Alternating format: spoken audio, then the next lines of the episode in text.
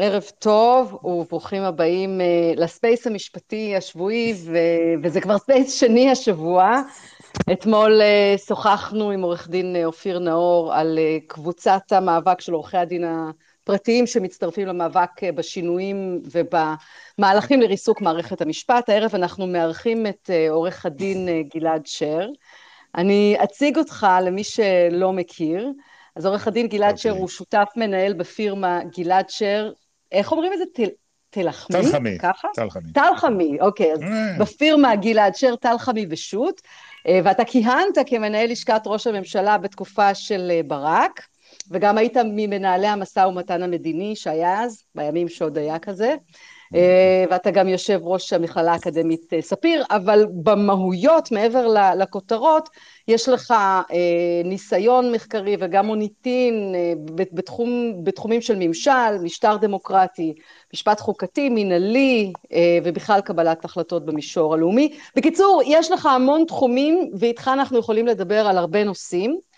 ואני כבר מראש אגיד ככה מלמעלה, שאנחנו הולכים גם לדבר על הסמכויות אה, שלפי ההסכם הקואליציוני הולכות להיות מועברות לסמוטריץ' בנוגע לשטחים, גם בנוגע לדברים אה, שמועברים תחת אחריותו של בן גביר, ואולי גם נתייחס אה, למה שפורסם הערב בחדשות 12 לגבי חוק בן גביר, אז אנחנו גם ניתן לזה איזושהי התייחסות, כן, זה פשוט כל דקה קורה פה משהו.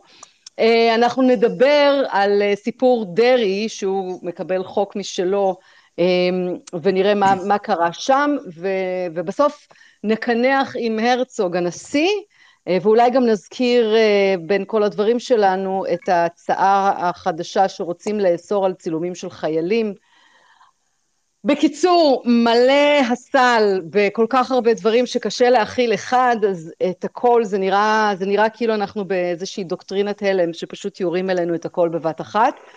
אבל בואו נתחיל. בואו נתחיל ראשית בכל מה שקשור להעברת אה, סמכויות גם על המינהל האזרחי ומתאם אה, פעולות הממשלה בשטחים לידי סמוטריץ', והנושא של בן גביר ופלוגות המג"ב שהוא אמור להיות אחראי עליהם.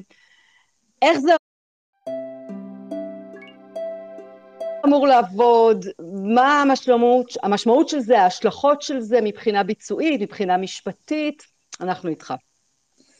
טוב, אז קודם כל ערב טוב. השאלה הראשונה היא מי אמר שזה אמור לעבוד. הפטנט הזה של שר במשרד הביטחון אה, שמטפל במתאם פעולות הממשלה בשטחים ובמינהל האזרחי, שהוא בעצם זרוע של המתאם, לצד אה, מנהלת התיאום והקישור ועוד כמה זרועות שלו. צריך להבין מה זה מתאם פעולות הממשלה בשטחים, זה בעצם אה, הגוף האחראי על התיאום הביטחוני ועל היישום של אה, מדיניות הממשלה בשטחים, מתוך משרד הביטחון. עד היום כיהנו מ-67', שזו פעם ראשונה שמינו מתאם, עד היום מינו 18 מתאמים שכיהנו כולם כאנשי צבא, כקציני צבא. למעט תקופה קצרצרה של פחות משנה, שעמוס גלעד מילא את התפקיד הזה כאזרח, אלוף עמוס גלעד. בעצם מתאם הפעולות הוא חבר פורום מטכ"ל, והמינהל האזרחי, שהוא בראשות uh, תת-אלוף, כיום uh, מכהן בתפקיד הזה תת-אלוף uh, פאריס עטילה, uh, הוא uh, חלק, מן ה... חלק מן הגוף הזה שהתקציב שלו, רק כדי לסבר את האוזן, הוא סדר גודל של בין חצי מיליארד שקל וצפונה. אה, המינהל האזרחי הוא זרוע ביצועית של מפקד כוחות צה"ל בשטחים, אה, שזה מפקד אוגדת איו"ש או אלוף פיקוד מרכז, ועכשיו, מה הולך לקרות? הולך לקום, על פי ההסכם הקואליציוני, שאני קראתי, קראתי אותו והאמת חשכו עיניי, הולך לקום מערך פרטי של ייעוץ משפטי לגופים האלה. לא תחת הפרקליט הצבאי הראשי, לא תחת היועץ המשפטי של מערכת הביטחון, לא תחת היועץ המשפטי של הממשלה, זה ממש שבירה של כל ההיררכיה המבנית, הממוסדת, החוקית, על פי חוק יסוד, חוק יסוד הצבא. זה שבירת שרשרת הפיקוד והאחריות שמתנתקת ונקרעת בעצם אה, מה, אה, ממי, ש, ממי שאמור למלא אותה, שיש לו את הסמכות. אז uh, יש פה התנגשות גם עם חוק יסוד הממשלה, שחוק יסוד הממשלה בגדול לא אכנס לציטוט של סעיפים, אבל הוא לא מאפשר העברת סמכויות שמוקנות לשר אחר, הרי הוא שר הביטחון, כרגע אמרנו, לפי חוק יסוד mm-hmm. אחר. ולכן צריך יהיה לשנות למשל את חוק יסוד הצבא, זה בלאגן עצום. עכשיו, מה קורה ביהודה ושומרון? בואו נעשה רגע פוקוס על, ה, על, על מי הריבון שם. הריבון ביהודה ושומרון הוא המפקד הצבאי, זאת אומרת זה אלוף פיקוד מרכז. אבל מעכשיו, מעכשיו, אחרי ההסכמים הקואליציוניים האלה, אם אה, הם ימומשו, והם ימומשו, אני מניח, הוא לא יוכל לפקד על אה, מתאם הפעולות, הוא לא יוכל לפקד על אה, המינהל האזרחי, הוא לא יוכל לפקד על מנהלת התיאום והקישור, וגם לא יוכלו לשרת שם קצינים, כי קצין זה לא רק עניין של מסורת, זה גם עניין של, של מבנה של גוף צבאי או של גוף ביטחוני, קצין כפוף לבכיר ממנו בדרגה, בהגדרה. עכשיו, השילוב mm-hmm. של השינוי הזה עם העניין השני שאת הזכרת, עם ההכפפה של מש, משמר הגבול לשר לביטחון פנים, זה פשוט, בעיניי זה קטסטרופה, גם מדינית וגם בעיקר מבצעית. למה? מה זאת אומרת מבצעית? אז אני אסביר, משמר הגבול, משמר הגבול הוא הרי יחידה של המשטרה. בעצם יחידה מאוד מאוד גדולה, אני חושב שמשהו כמו רבע או שליש מהמשטרה זה משמר הגבול. אבל ביהודה ושומרון, משמר הגבול כפוף בהגדרה דווקא לצה"ל, זאת אומרת למפקד אוגדת איו"ש, מה שנקרא מפקד אוגדת יהודה ושומרון. ב, ב, ב, בשטחים צה"ל פועל מבצעית, עם כוחות צבאיים, לא עם כוחות משטרתיים. הם אמנם עושים פעולות של שיטור, אבל זה כוחות uh, צבא, והם עושים גם, ואני חושב בעיקר, פעילות צבאית אה, מובהקת, אה, לחימה בטרור וכולי וכדומה. יש עכשיו, במצב שנוצר, עם השילוב הזה של, אה, אה של השר במשרד הביטחון שאחראי על מתפ"ש, של מתאם הפעולות בשטחים, ועל המינהל האזרחי, והשר לביטחון פנים שאחראי על אה, משמר הגבול בשטחים, זה מתכון בטוח לבלבול, וחס וחלילה, חס וחלילה, לירי דו צדדי בין למשל, דוגמה, כוח של מג"ב שיש לו מפקד אחר מעכשיו, לבין כוח של צה"ל שפועל באותו אזור. אני כבר לא מדבר על מי שעוד עומד לקבל פקודות רק מרבנים ולא מקצינים או מממונים אזרחיים עליו. זה לא הולך לעבוד. עכשיו, למה זה קטסטרופה מדינית? כי עד היום הטיעון המסורתי של ישראל מבחינת המשפט הבינלאומי זה שהשטחים מוחזקים על ידי ישראל כמה שמכונה שטחים במחלוקת בתפיסה לוחמתית. יש לזה הגדרה במשפט בינלאומי. ומעכשיו והלאה אנחנו הולכים לאבד את הטיעון הזה. למה? כי צה"ל כבר לא יהיה היחידי ששולט בהם כריבון. ואז נשאלת השאלה, איך יסתכלו על זה בעולם, איך תסתכל על זה הקהילה הבינלאומית, וכן, זה חשוב, זה חשוב. כי חשוב גם לראות איך uh, הסתכלו על קבינט מדיני-ביטחוני של מדינת ישראל, של ממשלת ישראל, שבו יושבים נערי ונערות גבעות. זה כבר ידעו, גם זה כבר נמסר לנו שהולך לקרות. זאת אומרת, זה יגרור בעיניי, אם רוצים או לא רוצים, זה יגרור צעדים במישור הבינלאומי, וזה בעצם יסמל אה, לכל העולם, שאנחנו עוברים פאזה. אנחנו עוברים מהסיפוח הזוחל בפועל לסיפוח שנראה כמו, אה, לא יודע מה, בליסה, בליסה בלי ללעוס. אה, בבת אחת הכל מתנפלים על כל, על כל השטח ומשעבדים אותו לטובתנו. אה, זהו, עד כאן בשאלה, בשאלה שלך. העתיד לא נראה, לא נראה אה, פנטסטי בהקשר הזה.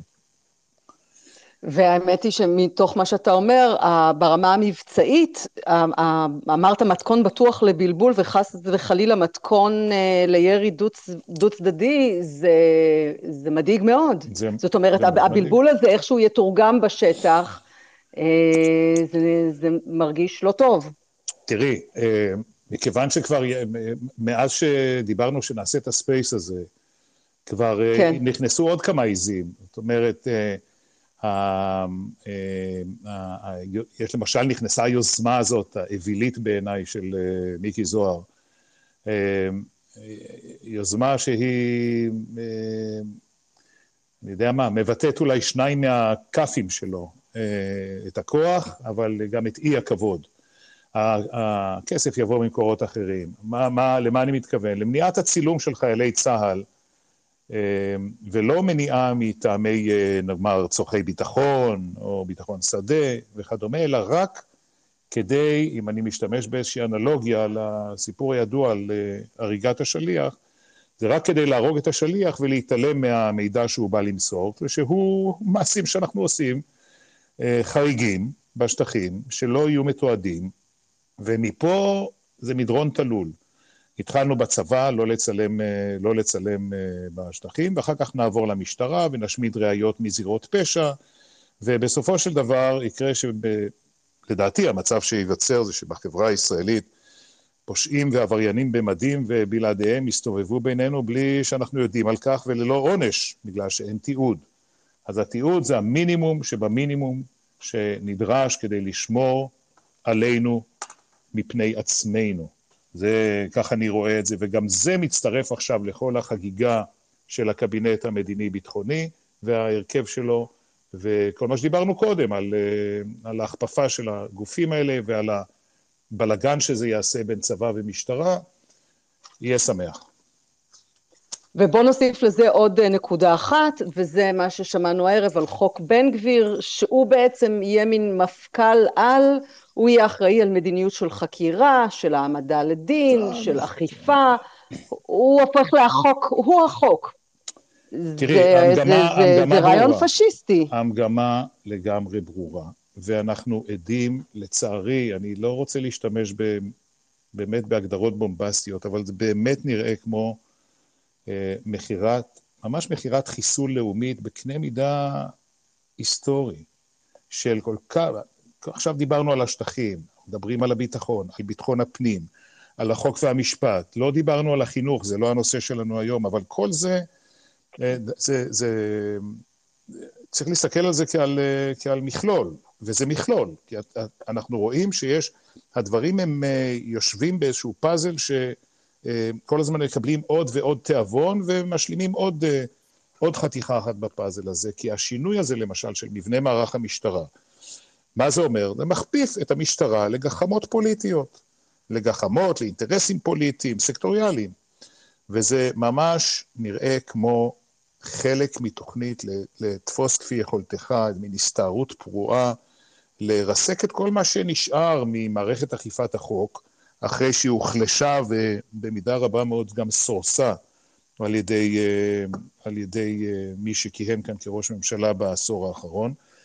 ומה שיישאר מהשירות הציבורי וממערכת אכיפת החוק זה באמת לא, לא יותר מאשר, מאשר פירורים. זה חלק מהסיפור, זה חלק מהסיפור והכל עובר. הכל עובר כי לכאורה יש רוב קואליציוני ומה שרוצים לחוקק, מחוקקים. אז בואו נעבור בנקודה הזאת לסיפור דרעי. בשבוע הבא רוצים לחוקק את החוק שיסלול את דרכו לממשלה לתפקיד שר, אבל בעצם מדובר פה במהלך שיש בו כמה שלבים. כן, צריך, צריך למסדר, למסגר קודם כל את ה...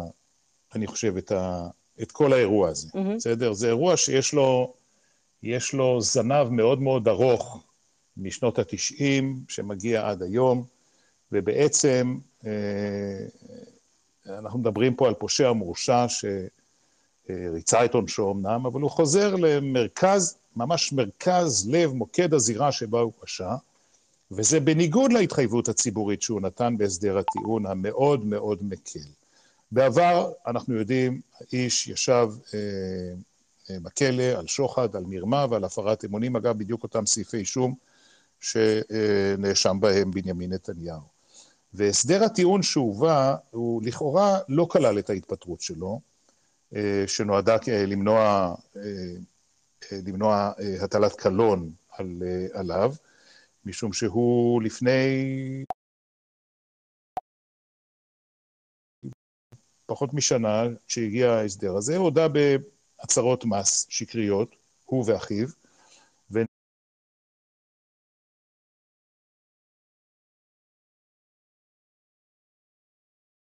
על תנאי. עכשיו, אה, יש גם טענה שכל מה שהוא אמר אז בבית המשפט, או שנאמר בש... לא מפיו, אבל בשמו, mm-hmm. לא חל מעבר לכהונת הכנסת הקודמת, אבל כל זה לא עומד על שתי רגליים יציבות, כי התמורה להסדר המקל הזה, וזה המסגור הנכון, היא הייתה אחת ואחת בלבד, היא הייתה פרישה מהחיים הפוליטיים. כך, אני, אני אצטט אה, משפט שרשמתי אה, לעצמי כאן מהדברים שאמר השופט אה, שמואל הרווסט, ואני מצטט, אין זה קורבן קל, כן? כלפי הקורבן שכביכול כן, דרעי, כן. דרעי מקריב. כן, כן? מה, ש, מה שהוא משלם, כן, המחיר שהוא משלם. והנאשם, לא, הוא מבטיח, מבטיח לכולנו, כן? שוב ציטוט, הנאשם לא ייגע עוד בצורכי ציבור הכורכים בתוכם עיסוק כלכלי, סוף ציטוט. אז מה קרה פה? בעצם דרעי התחייב ל... ליועץ המשפטי לממשלה ולפרקליטות שהוא עוזב את החיים הציבוריים, שהוא יוצא מן החיים הפוליטיים. עכשיו, נכון, אני אומר כמשפטן, שמשפטית זה קשה לאכיפה. קשה לאכיפה בגלל כל הנסיבות שבהן זה נעשה, מי אמר מה, מתי, אה, עסקת הטיעון כבר, אה, אה, כבר התקבלה כהחלטה מחייבת וכדומה, אבל אנחנו חייבים ציבורית להסתכל על זה, ומבחינת ניקיון הכפיים, ומבחינת השחיתות השלטונית שהיא הפכה להיות לסוג של מציאות שאנחנו חיים איתה באופן, באופן די שגרתי. וצריך לראות גם באיזו מהירות נמס הקרח הזה שעליו ניתנה ההתחייבות הכל כך אה, אה, מעניינת ו, ו, וחזקה של דרעי לעזוב, לעזוב לגמרי, לצאת לגמרי מהזירה הציבורית ומהעשייה הפוליטית. ובעצם כל מי שהשתאה מכך, אני יכול לומר לו שרק ההשתאות שלו אה, עולה על אה, מעשה התרמית הזה, מעשה הרמייה הזה, שמאלף ועד תף היה תפור כדי אה, לאפשר לנו להגיע ל... ל אה, נאמר, התיבה האחרונה שעדיין חסרה בתוך אה, כלל תיבות הרפורמות הריאקציוניות האלה שאנחנו עומדים לעבור, וזה שינוי, שינוי החוק, כך שמי שלא, שנכנס למאסר בפועל, או שלא נגזר עליו מאסר בפועל, אלא רק על תנאי, הוא לא יצטרך, הוא יוכל להתמנות לשר, והופ, יש לנו ממשלה, ודרעי בתוכה, עם רוטציות בשלושה משרדי ממשלה, אה, כשר בכיר, ונדמה לי הוא גם משנה לראש הממשלה, או משהו מהסוג הזה, אני לא, לא לגמרי מעודכן. כן, שורה של תפקידים. עכשיו, כן. כל זה, את יודעת, כל זה, כשאנחנו מדברים על, אה, על המכלול, אנחנו מרימים לרגע את, ה, את העיניים מעל לשיחה, לתחילת השיחה, ואחר כך מעל לדרעי. עוד לא דיברנו, והיום גם לא יהיה, אני חושב, זמן בספייס כזה לדבר, גם על פסקת ההתגברות ב-61. ועל שינוי ההרכב של הוועדה לבחירת שופטים, ועל ביטול עילת הסבירות, שהיא זאת שדרעי אה, חושש ממנה יותר מכל, כי זה בלתי סביר הרי שהוא יחזור אפילו לא לתפקיד של, אה, אפילו לא לתפקיד של השומר בקבלה במשרד, אה, במשרד האוצר. אבל הנה הוא מתקבל והוא בא כשר. ואז עילת הסבירות, אם היא מבוטלת, זה בעצם לא מאפשר לבית המשפט לחרוג ממה שכתוב בחוק, ואם הוא יחליט לפסול את מה שכתוב בחוק, אז, אז יפסלו את הפסילה שלו ברוב רגיל של הכנסת. וחוזר מין מעגל שוטה כזה שסוגר את כל הפינות, וגם לא דיברנו על ביטול העבירה של הפרת אמונים. כל זה עוד לפני כל, אה, עוד, עוד לפני כל זה, רק דברים שעומדים בפני עצמם. אמ, לפני שאני עוברת איתך לעניין הבא, אבל אני רוצה לשאול אותך, גלעד קריב אמר השבוע בוועדה בכנסת, אה, הוא בעצם קרא לפרקליטות לבטל את הסדר הטיעון. אני רוצה לשאול אותך, זה משהו שאפשר לעשות לנוכח העובדה שזה קיבל תוקף של אה, פסק דין? אה, משפטית זה קשה מאוד. תשובה קצרה על שאלה. למרות שיש כאן איזשהו ביזוי של החלטת בית המשפט, כן? יש כאן... תראי, זאת אומרת, הרמייה היא גם כלפי בית המשפט, הרמייה היא לא רק ציבורית. אני לא נכנסתי, בכוונה לא נכנסתי ליותר מדי פירוט, כדי לא לרדת אה, מן המסגור האמיתי של הדבר, שהוא מעשה רמייה מאלף ועד תף, שאנחנו כרגע סוגרים מעגל אה, בשינוי החוק.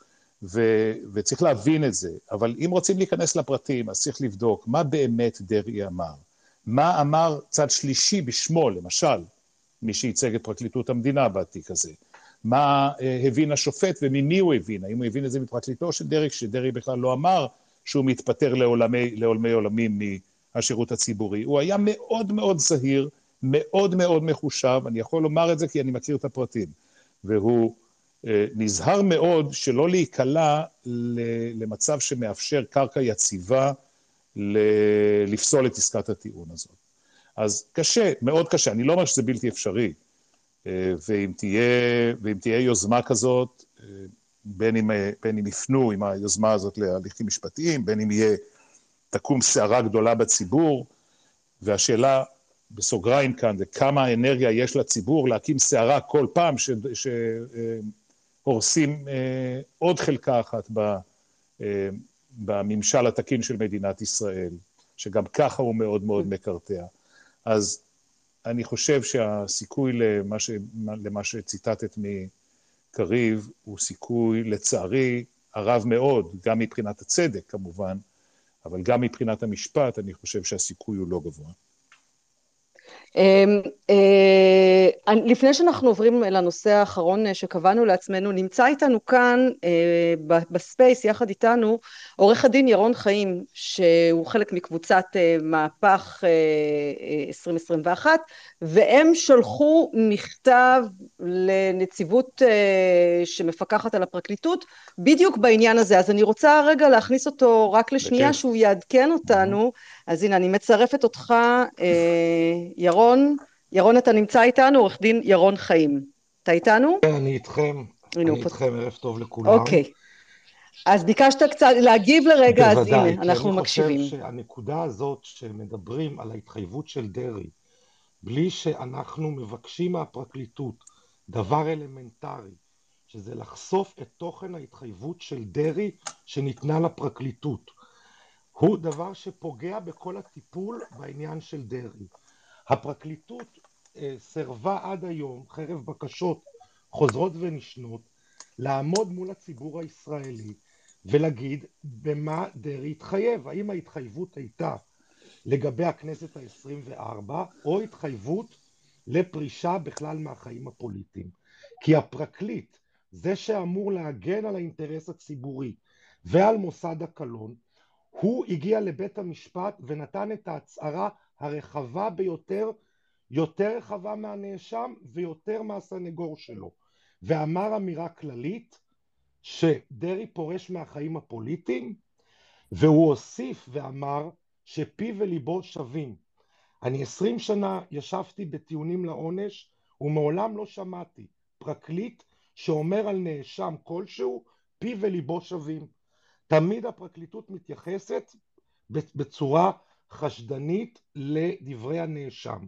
ופה במקרה הזה מגיע הפרקליט שפותח את הדיון, אנחנו מדברים על טיעונים לעונש, הוא זה שפותח, ואומר דברים שהפרקליטות מסרבת להסביר מה הבסיס העובדתי שעמד מאחוריהם.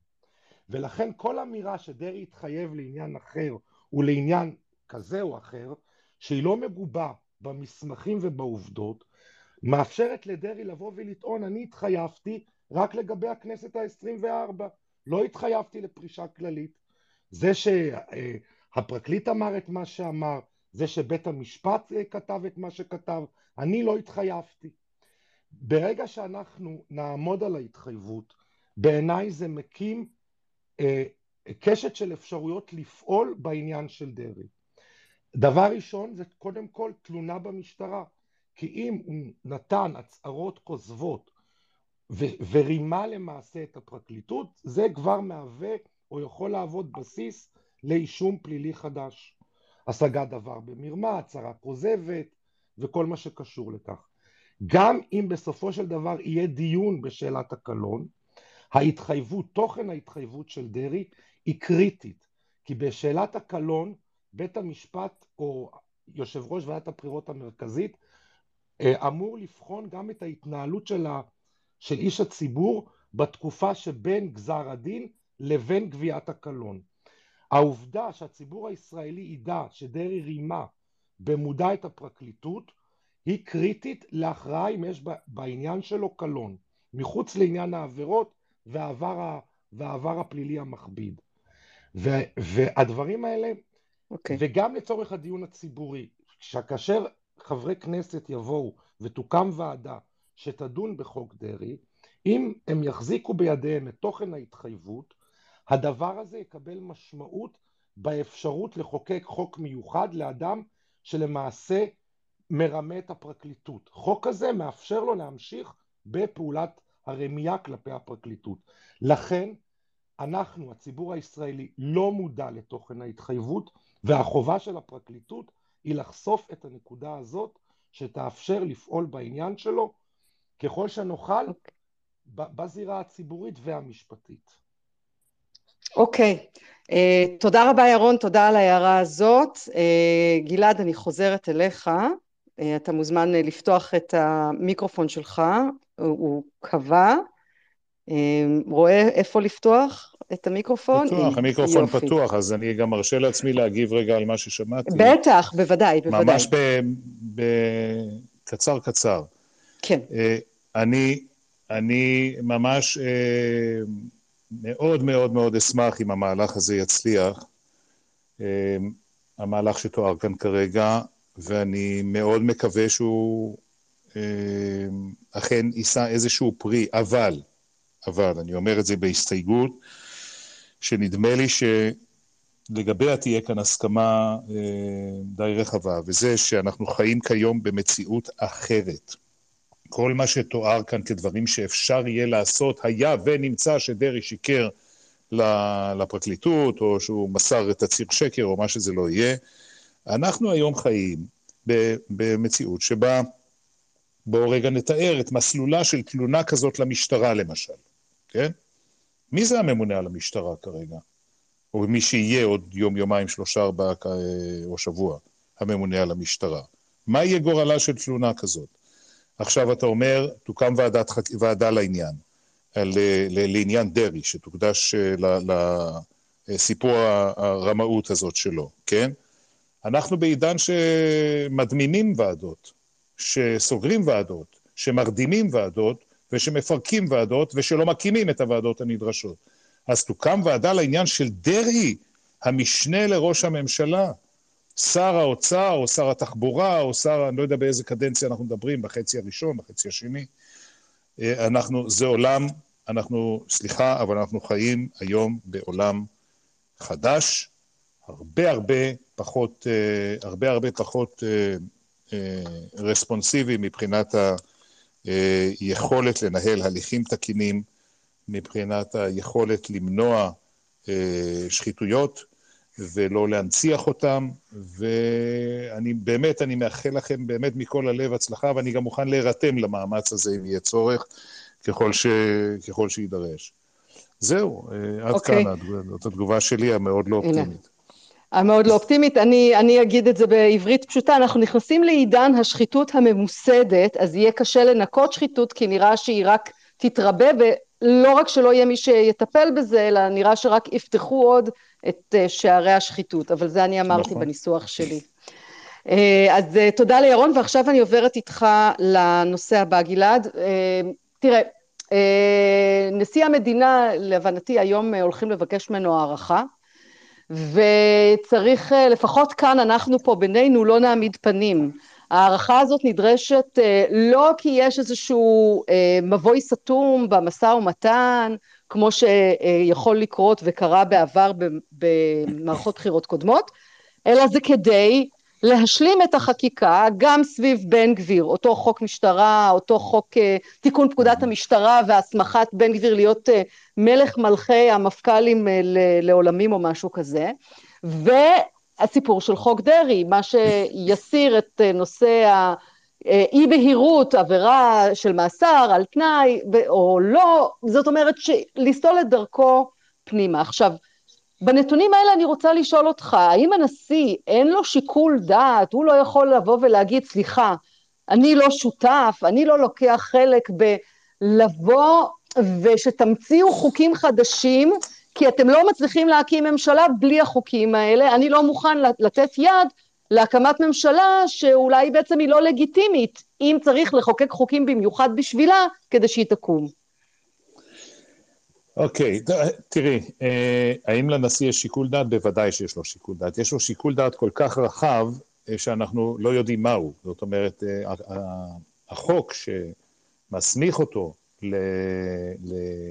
או נותן לו רשות להאריך את התקופה להקמת הממשלה בתקופות נוספות, של עד 14 יום, הסעיף הזה לא, הוא סעיף סתום, הוא לא מפרש מה צריכים להיות השיקולים של הנשיא כשהוא מפעיל את הסמכות שלו, הסמכות שהיא סמכות רשות, היא לא סמכות חובה, באיזה, מה יהיו הנסיבות, באיזה נסיבות הוא צריך להפעיל ואיך הוא צריך להפעיל, וגם ה...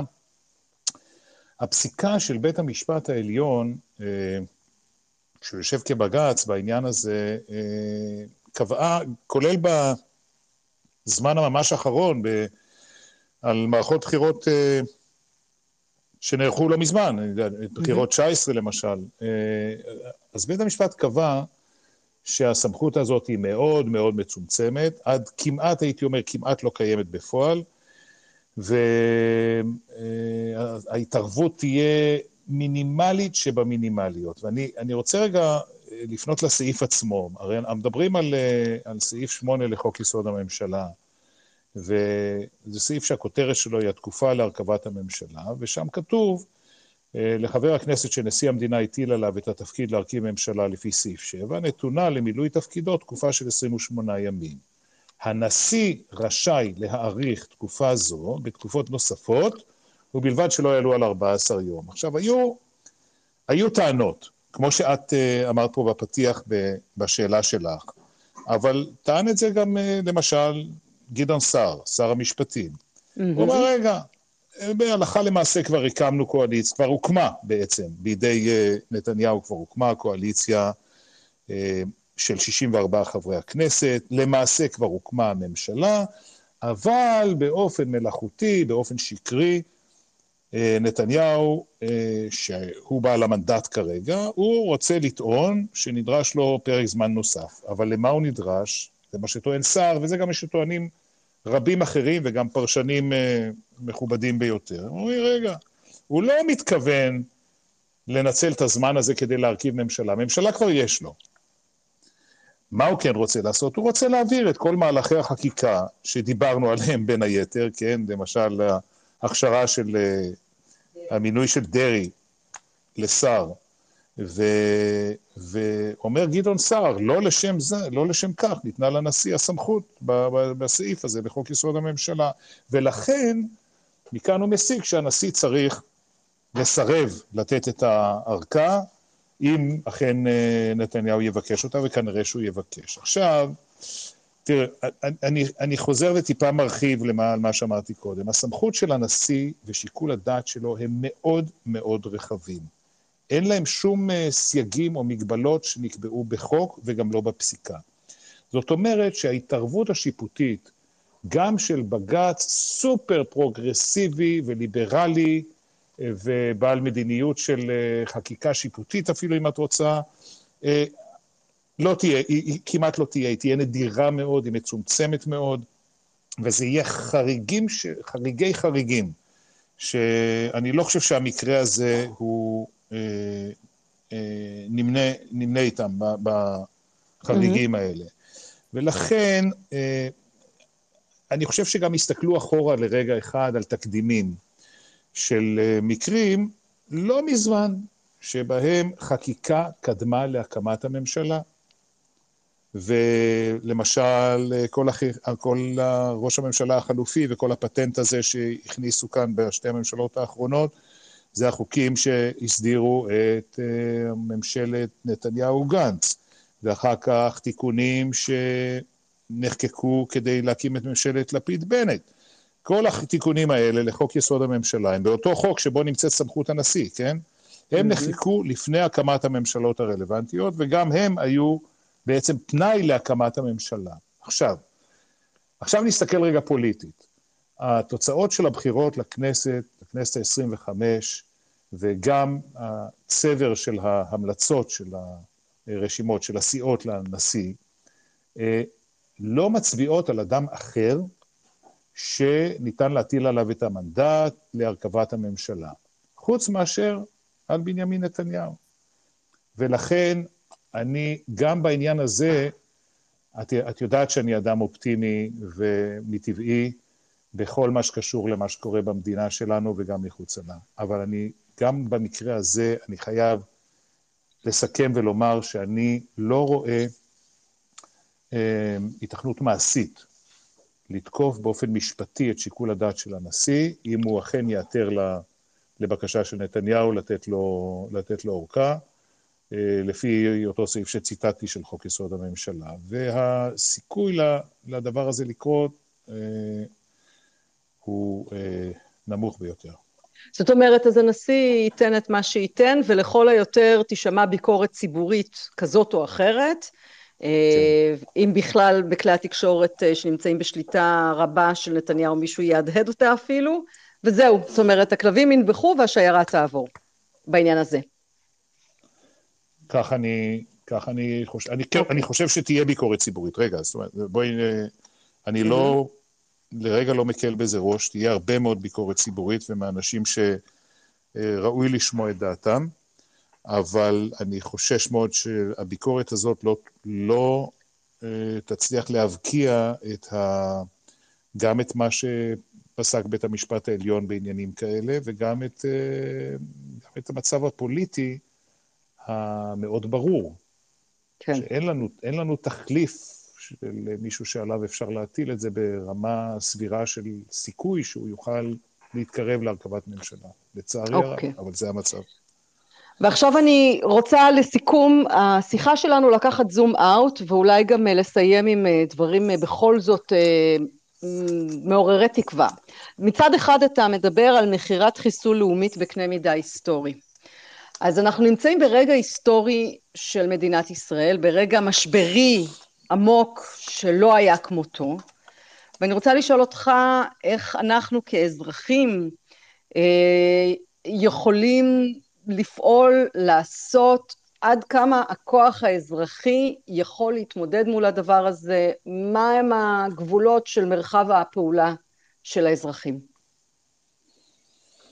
הוא עצום. אה, בעיניי, ואת צודקת שאנחנו נמצאים בתקופה של משבר, גם חוקתי, גם ביטחוני, גם חברתי, אה, כמעט בכל, בכל תחומי חיינו, אה, משום שהם הולכים להשתנות באופן מאוד מאוד דרסטי. אני מאמין גדול מאוד בכוחה של החברה האזרחית, בכוחה, בכוחו של אקטיביזם אזרחי. אנחנו ראינו דוגמאות גם קרוב אלינו, של, אה, של מהלכים של החברה האזרחית שהצליחו, מהלכים חוקיים לחלוטין, חוקתיים לחלוטין, אה, גם של הפגנות וגם של אה, השפעה על דעת הקהל והשפעה על התודעה, תודעת הציבור. אני בטוח שיש, גם במקומות שאנחנו לא חושבים שנמצא בהם, אנשים שמתנג... שלכאורה מזדהים עם הקואליציה הנכנסת, אבל למעשה לא מרגישים שום שייכות אליה, בכל מה שקשור לנושאים שעליהם דיברנו. לא ב, בכל נושאי התפוס כפי יכולתך הפוליטי, בכל הנושאים של ההדתה העמוקה של מערכת החינוך ושל, ושל המרחב הציבורי ושל אה, נושאים אחרים שבחיינו, ואני חושב שאם החברה האזרחית תדע לפעול באופן אה, נקי, תקין, אה, ויעיל, אז היא תוכל אה, לנצח את הגל השחור והעכור הזה שמגיע. אני רק אה, יכול להביא, אפילו דוגמה ניקח מהעבר הרחוק קצת יותר של, של ההיסטוריה של מדינת ישראל. האיש אחד שעמד על, על ארגז אחרי מלחמת יום כיפור בשם מוטי אשכנזי, ושגרם לכך שהוקמה ועדת אגרנט ונחקרה המלחמה, לא חשוב מה דעתי על המסקנות של ועדת אגרנט, אבל uh, uh, העובדה שאדם אחד יכול לגרום לכך שיהיו שינויים פוליטיים וגם שינויים נורמטיביים בציבוריות הישראלית, ושנים אחרי זה uh, עובדה דומה של ארבע אמהות שקצו בשהייה של צה"ל בלבנון, חסרת התוחלת, למשך כל כך הרבה שנים, והביאו לכך שאהוד ברק, בהבטחת הבחירות שלו, שהתממשה